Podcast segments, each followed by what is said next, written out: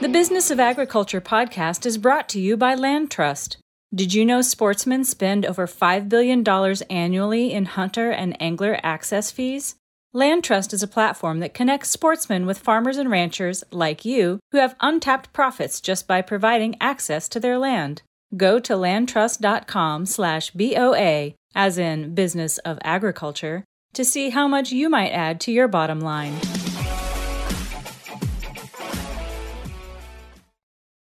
Greetings. Hey, thanks for joining us here on another episode of the Business of Agriculture podcast. It's me, your host, Damian Mason, with a fantastic program for you today because we're going across the pond. That's right. We've got a gentleman who's joining me from England. He is the founder of a company called Hummingbird. Hummingbird is an artificial intelligence software platform uh, really just working for and with agricultural and food production. And so his customers are some of the biggest names in agriculture, multinational corporations that you see that you use their products every day if you're in the business of agriculture. And um, I'm struck by what they're doing because they're doing what I think really identifies the future and where our industry is going. We're talking about utilization of artificial intelligence and technology to map out um, technology that's mapping out uh, resource allocation, if you will, and a few other things. We're going to talk about carbon, we're going to talk about resource allocation, talk about environmentalism, we're going to talk about regulatory environment and how his company is serving some of that. And we're going to get his thoughts on where the industry is going and how you, dear listener, can prosper in tomorrow's agriculture. Um, this episode, like so many for the last year and a half, is not just an audio where you get your audio SoundCloud, Stitcher, iTunes, but it's also a video. So if you want to see what this British fellow looks like, just go on the Damian Mason channel, click on the YouTube, type in Damian Mason channel, and you'll see me there. And please hit subscribe. It'll help my it'll help my views, and uh, also you can see who we're talking to. His name is Will Wells. He's a founder of Hunger. Will, thank you for being on the Business of Agriculture. Thank you, Damian. It's a real pleasure to be on with you today. Okay, I explained a little bit about your company, and you can do a heck of a lot job, a better job because you are the founder. And then we're going to talk about really the stuff you're doing, the the work that you're doing, and where you see this industry going. Because we always are taking a look ahead. So, uh, did I do you justice when I said it was an artificial intelligence software platform for the business of agriculture for producers and food companies? You did it so well, Damian. You should almost work for us. But it's true. We are an AI platform for agri food businesses. And I guess what that really means is that we use space asset data, so satellite data in particular, to help monitor sustainability across food supply chains. And with the advent of carbon markets and other regulatory reform that looks to reward farmers for being sustainable.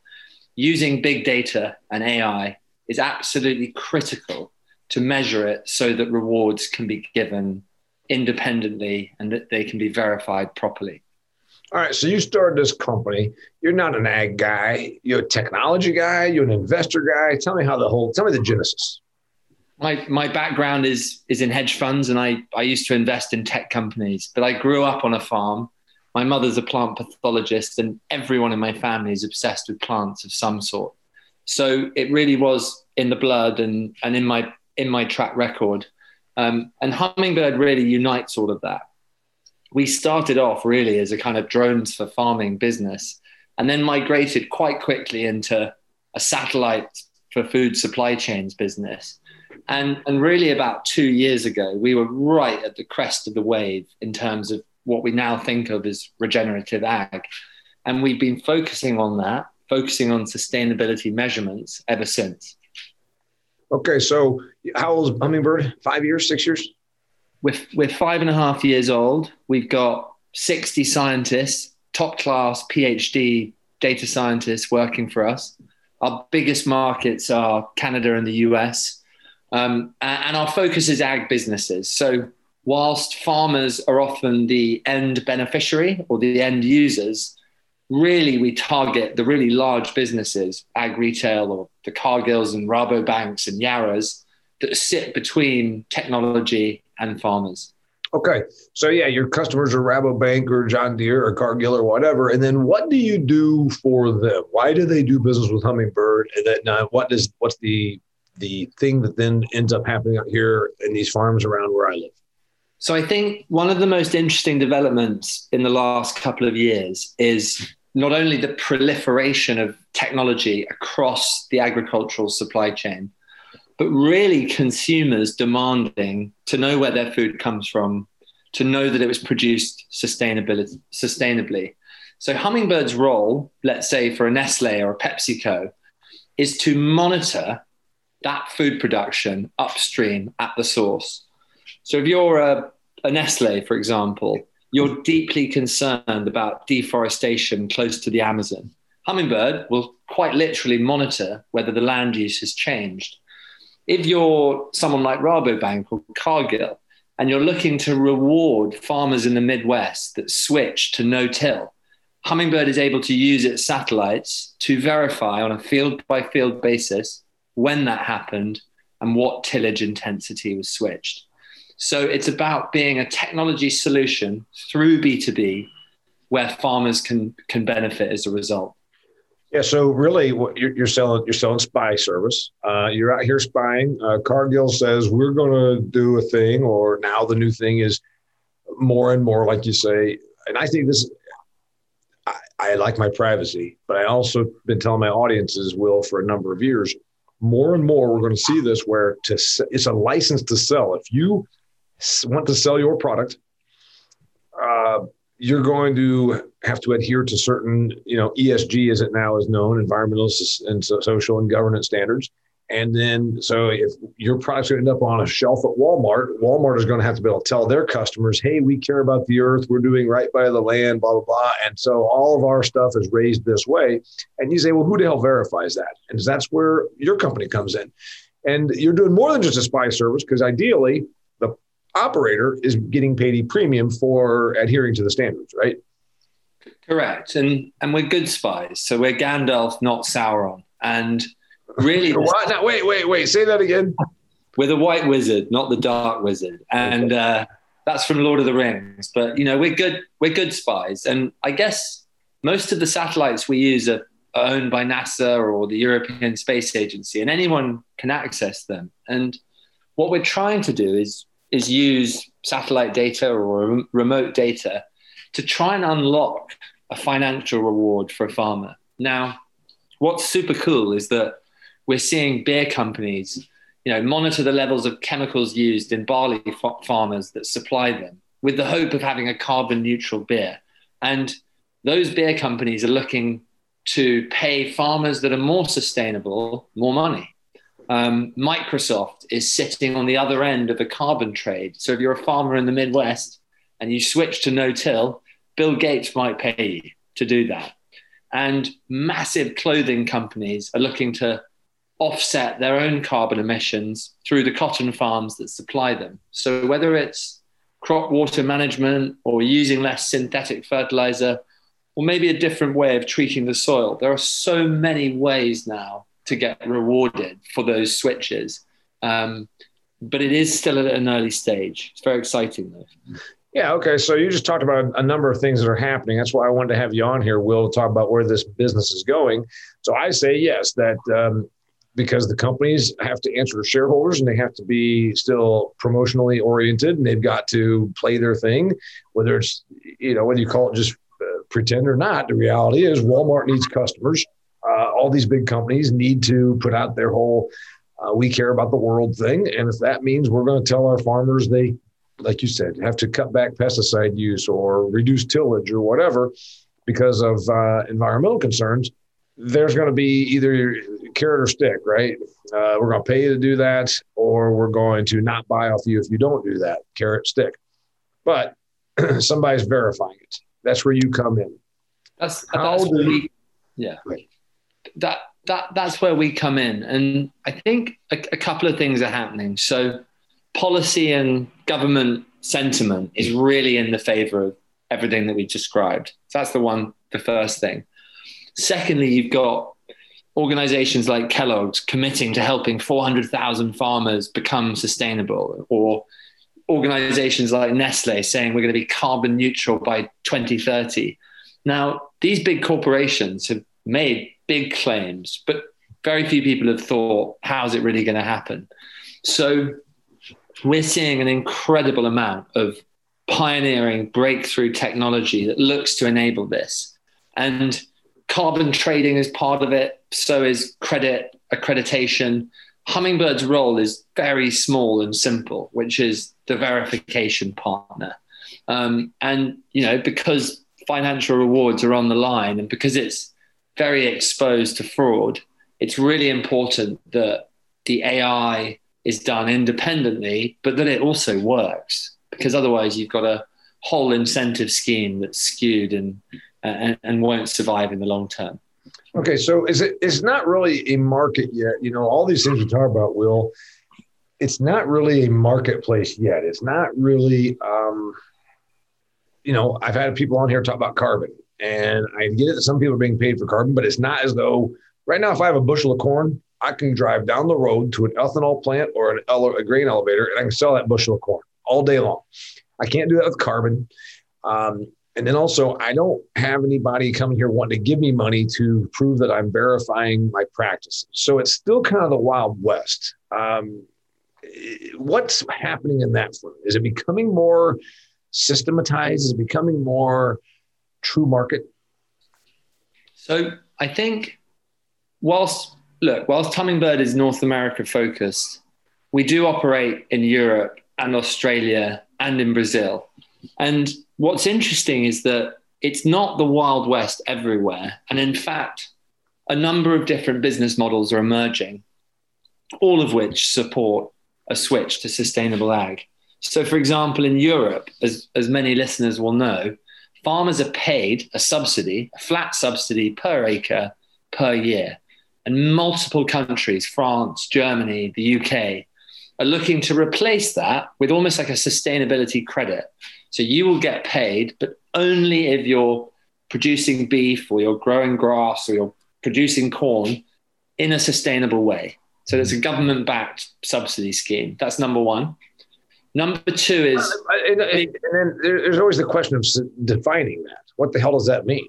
Uh, I mean you know, I mean, it's, it's, I guess the standards can be set, but then, you know, does it mean this amount of cover crops that you never use tillage you use tillage once every three years i mean it's, it's kind of like it's not really there yet right i think so but what's fascinating is that if you look at the usda comet tool or nori or the australian climate solutions fund or the german government everyone is kind of focused on the same things so biodiversity expanding crop rotations not cutting down forests using less synthetic fertilizer using water responsibly. Like it's not, you don't need to be a rocket scientist to figure out, but if you focus on those themes, you're going to unlock rewards. So Hummingbird's algorithms, our AI, is focused on measuring exactly what I just mentioned from space in a really cheap way that will cost, let's say, less than a dollar an acre for a reward that might be $15 plus per acre. Okay. Uh, the reward is a government subsidy in this case? A government subsidy or a carbon credit or you know General Mills or Kellogg's paying you more for your produce than someone that's not sustainable. There are many ways there are sort of multiple ways to skin this cat, but the financial transaction like is coming from a number of places in, in our view. Um, and I think probably the, the last place that it's not coming from yet is is banks. And I think that green finance or access to finance and insurance based on how sustainable you are will be a massive sort of unlocking of the whole industry. It's fantastic. His name is Will Wells. He's the founder of Hummingbird. We're going to talk uh, here in a second about uh, how then he goes about getting paid himself, and then how that uh, all the whole system works for one of his companies. I'm going to have him give us an absolute uh, an example. Get ready to bring me an absolute, just a regular example, and then also we're going to talk about carbon. Um, about midway point of the show here, I want to remind you that. Um, that uh, you know you can always find my stuff as i said online at uh, my damianmason.com site but you can also go to the youtube and please hit subscribe when you go there also subscribe to this podcast dear listener or viewer and i want to tell you about something new i'm working on um, i've been uh, i've been not really telling anybody yet but uh, i can tell you Extreme Ag is a collection of a half dozen progressive, forward thinking, successful farm operators of scale. And they have a site called Extreme Ag. There's no E on the farm, so it's just the letter X, Extreme, Extreme Ag. And you go to extremeag.farm. they are now producing a podcast, or rather, I am doing that for them. So if you are a farmer and you listen to my stuff, you might do well to tune in over to Extreme Ag when we are rolling this out. It's in its infancy. We're going to be giving you great stuff you can use to apply to your farming operation. So go to extremeag.farm and check out what we're doing there and stay tuned because it's going to keep getting better and better. All right, Will Wells, I took a little break and he got so bored he picked up his phone and started texting. You didn't see that if you're just listening, but I saw it because I'm watching here and I've got 27 years of being on a stage in front of live audiences. And this little British guy thinks he's going to pull off a, a little stunt like that and me not see it. Who does he think he is? Will, um, let's talk about what things you are monitoring and then how you go about getting paid. Because, okay, I'm a, I'm a big company. I say, hey, I want to make sure that. Um, that those uh, soybeans that are being raised, whether it's in Indiana, where Damian's from, or in Brazil, uh, are adhering to these standards. And I'm uh, I'm I'm curious. Tell me, take it from there. So, so Damian, I mentioned the uh, monitoring for one dollar, farmers getting paid fifteen dollars. Essentially, when there's a financial transaction that's tied to sustainability, there's always a, a fee or a, a small amount that goes for a to a verification partner. Uh-huh. I guess that's that's kind of what we're doing. So imagine you're a large corporation, maybe a water company that wanted to look at cover cropping across a hundred thousand acre river catchment. Hummingbird would be measuring exactly which field uses cover crops so that a financial reward can go to those farmers that are farming responsibly near a water source. And we would get a small fee as part of that that would be a classic hummingbird financial setup. Got it. All right. So you talked about these companies are paying you. Um, I don't know anybody that's getting a premium from Cargill for raising things a certain way. Am I missing something? Look, I think Cargill are involved in a number of a number of proof of concepts, and I think for them it's it's probably two years deep. But I know, for example, there's at least a few hundred thousand acres worth of farmers in the Midwest that are that are enrolled in a in a Cargill scheme that does exactly what we described. Okay. The, so it is happening. It's happening. It's not happening in mass. It's happening at, at a uh, at a at a beginning. It is. it is, and then if you look at Canada, for example, I guess you know the Canadian Fertilizer Institute has been, you know, rewarding the, the responsible use of fertilizers through its NERP program for, for, for quite some years, right? So several hundred thousand farmers, all of which use fertilizers, are all aware of that scheme. And it, it's so popular that I think the penetration is, you know, into the 80s or 90s. So, so, so it's not it's not as though the wider market is is kind of immune to these kind of incentive schemes. I think that, that the business model has a lot of you know, when it comes out in the wash, it'll be very clear. But for now, it's a bit opaque. Yeah. You are not only the first British person I've ever had on in 196 or 100, 200 episodes, you're the first one that's ever described something as being opaque. Um, all right. So, carbon. We've had guests on talk about this. I, I'm ready to sell carbon, but uh, it's still a very uh, it's it's a, it's a nascent um, marketplace. Tell me where this is going from your perspective. I think that you know, I'm a capitalist and I believe in you That's know, unusual in your country, isn't it? Well, myself and Prince Harry, who hasn't been on your show yet, are uh, you know, both attracted to the US for its capitalist history. But I, I appreciate that about Harry. Um, he gets paid just to let People Magazine put pictures of him on his uh, of his babies on there. So uh, he's he's he's a baby he's a baby image seller capitalist, I think. I think the guy is doing something right. You asked me a while back, how do I get paid? Well, I think he gets paid for for showing up in Silicon Valley and and just being being His Royal Highness. But um, yeah, all credit to him. Former Royal, Royal Highness. He's, exactly. Well, I think we, we could all do with a bit of Californian sun, and you know, hopefully, if he starts producing almonds, then maybe he'll be he'll be on your show next. That's right. But okay, um, so tell me. So so so back to carbon. I think look, two years ago, the world was kind of shocked by indigo and the sudden ascent of you know what was then the second ag unicorn. I think Climate Corp was the first.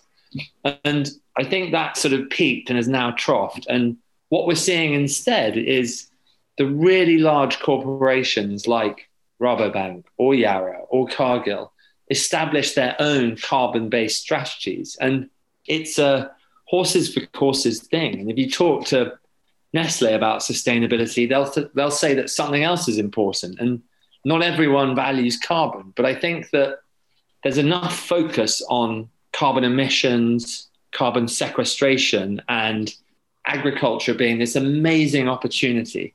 You know, farmers have been the bully boy of consumers and the press for so many years, but I think this is a, a wonderfully seminal moment that we see food production in climate positive terms, as well as we need to feed ourselves and it being a basic right and food security.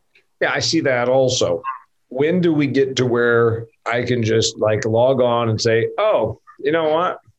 Three years from now, I'm going to get paid more for my carbon from this place or this place. When does it get to where it's just like buying an airplane ticket?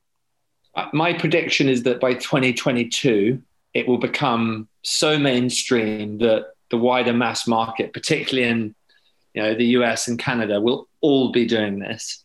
I don't think it's I don't think the, the planet or the public will allow it to you know become a 10 year journey. I think that there's so much momentum and with Biden's administration and recent policy changes, like this is this is not going away. And I think it's you know it's almost an important thing for for farmers to jump on board now because you know it, it, it does take a few years of experimentation you know we talk to farmers all the time that want to switch to no-till but they're worried about how to manage you know weeds and weed control in those intermittent years it's it's not like turning on a light light switch so i think that the best farmers are already doing it and i think the mass market is ready to move I see. All right. What else do I need to see when I look down the? Because I'm pretty big on looking at the future, and I bring a lot of my stuff to my audiences. Um, again, from the consumer and marketplace standpoint, what thing are you seeing that we're not, or that I might, or that my listeners may not?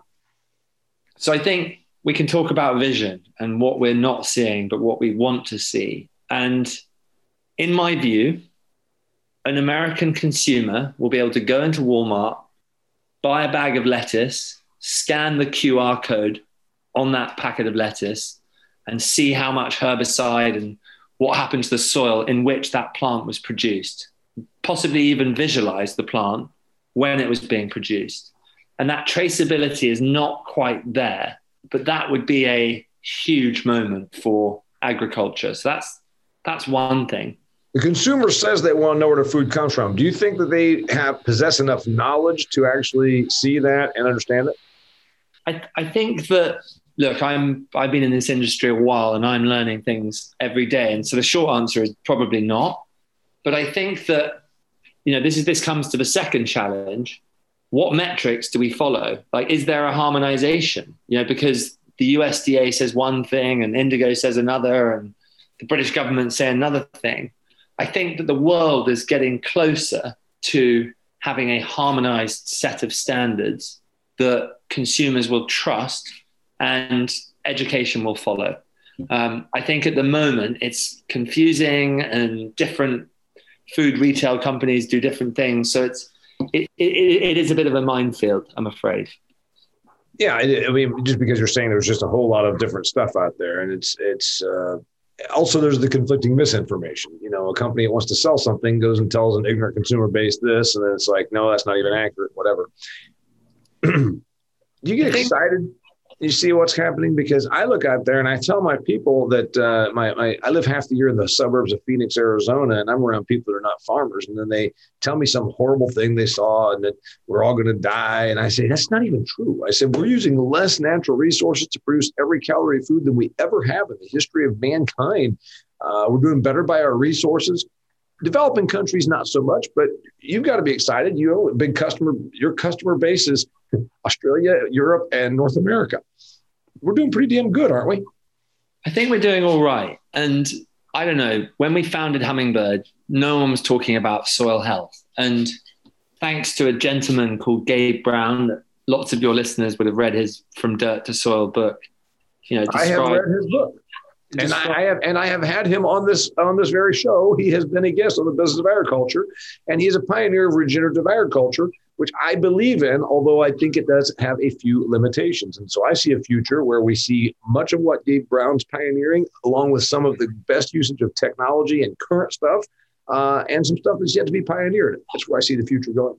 I think so. And I mean, I get excited because, you know, nine year olds ask me about soil health.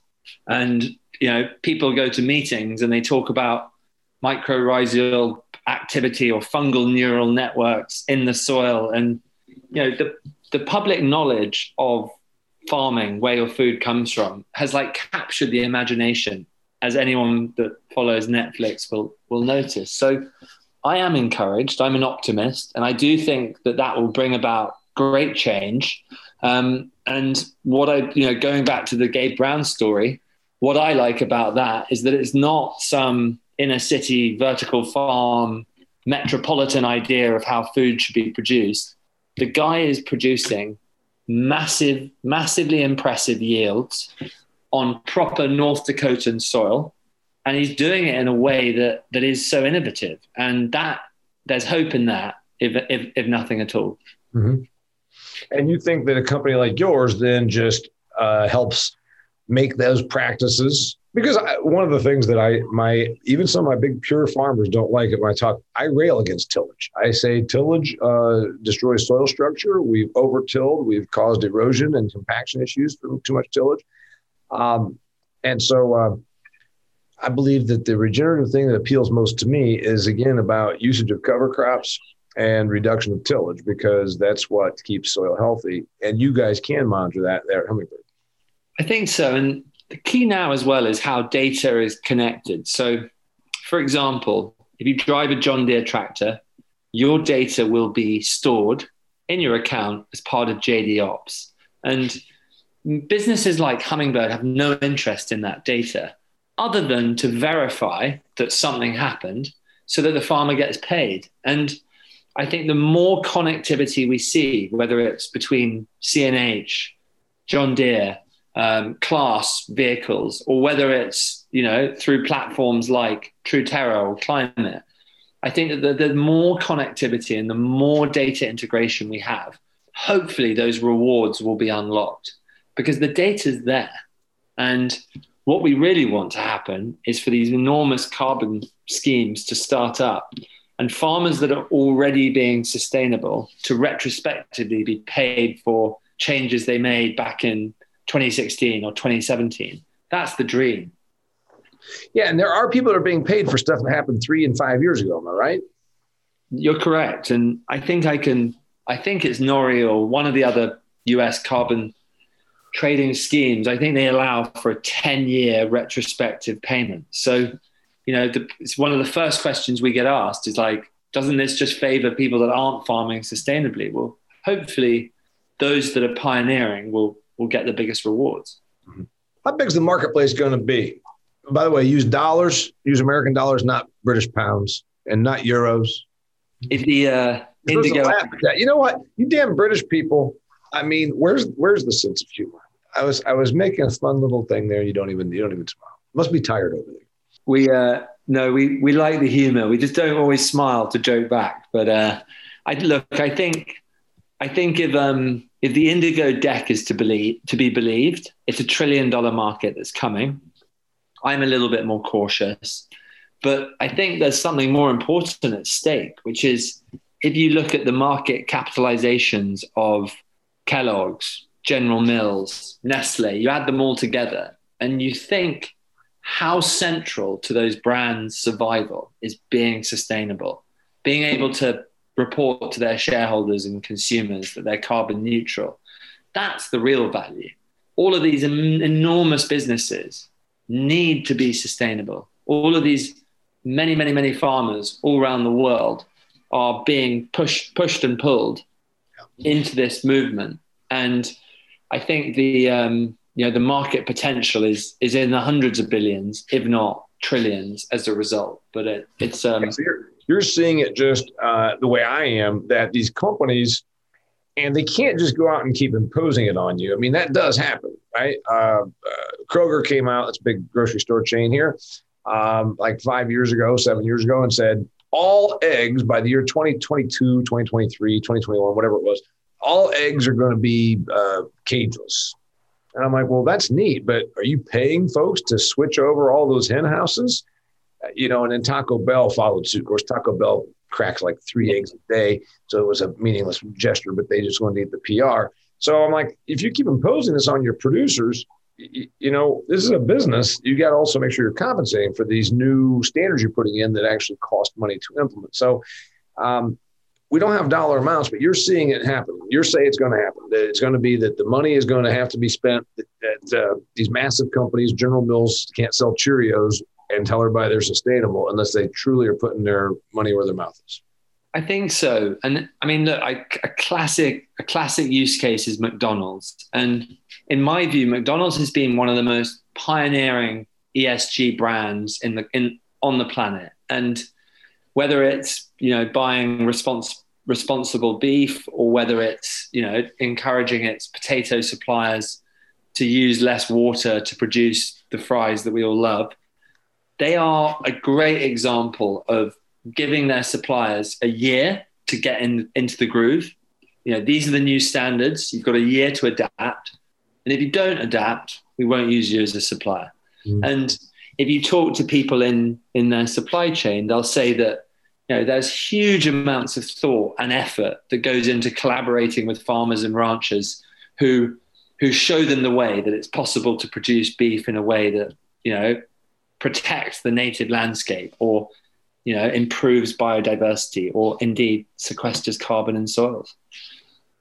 I got it. So uh, yeah i've been telling my agricultural audiences here uh, of the last year that esg environmental social and governance standards are going to be a big big increasingly important part of our production side of it because they these companies these brands want to build tell their story that um, to their consumer base that uh, and, and the thing is a lot of folks in our business uh, will get this wrong. They think about telling their story. God knows i've heard this from every farm person. You tell our story. I'm like they don't really give a damn about your story.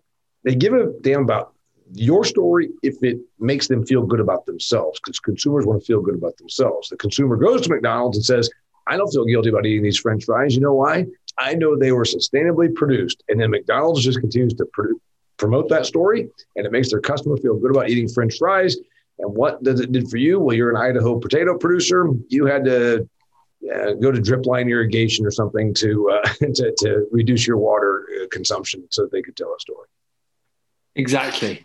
Look i think um, i think everyone is is is focused on on the science here and everyone's focused on solving the same problem. And you know as a as a startup founder, I come into contact with so many exciting businesses of, of the future that are tackling this problem. Um, there's a great business in the US called Benson Hill, um, recently sold through a SPAC for over a billion dollars. And they're really focusing on plant breeding and using gene editing and DNA sequencing to unlock those combinations that can sequester more carbon. You know, what plants can we breed that put more carbon back into the soil? I mean, there's so much microbial or sort of biological stuff going on as well. So I think that this truly is a, a problem that's being attacked from so many different angles. Hummingbird and remote sensing is one of them, but plant breeding and DNA sequencing is another. And um, what's exciting is that you know it's all coming together and the data is beginning to talk to each other and it's actually beginning to work. His name is Will Wells. You got anything else to share? Will do so. But before you do that, if anybody wants to look up your company, where do they find you? Hum, hummingbirdtech.com. We're on Twitter. We're on LinkedIn. Add me on LinkedIn. It's Will Wells. And um, look, we we love chatting to people. We love partnerships. You know, we love talking to farmers just to hear their problems. So it's been a real pleasure, Damian, to be on the show. And um, you guys are in this for the long haul, five and a half years, and you've got some huge clients. So you're going to keep, you're going to be, you're going to be out here. You're going to be the monitor of uh, using AI, and this is this is you're going to be here. You're going to be a you're going to be a big player. Let's hope so. And uh, it's just a privilege to be part of the race. Yeah. You know, and you maybe come over and buy you buy a farm down the road from me. We get to go and drink some British pints once in a while. We'll have a beer for sure. All right. His name's Will Wells. My name is Damian Mason. You've been listening to uh, the founder of Hummingbird Technology. Go to hummingbirdtech.com and check out their company. They're doing some interesting things. And this is where the business of agriculture is going from a production standpoint. You heard it there from him, and you've been hearing it from me for a while. More ESG, more monitoring, more being able to talk about sustainability and actually being able to verify it. And that's where his company comes in. Thanks for your thoughts and your look ahead, my friend. Cheers, Damian. All right. Until next time, it's the business of agriculture. Thank you for tuning into the Business of Agriculture podcast, sponsored by Land Trust. Land Trust partners with farmers and ranchers to capture pure profit from sportsmen seeking new experiences and places to hunt and fish. Land Trust built the platform and does the marketing. You maintain 100% control of access and activities, and you set the rules. There's no cost or obligation when you list, and the next 10 Business of Agriculture listeners who go to landtrust.com/boa are eligible for a gift worth over $2,000.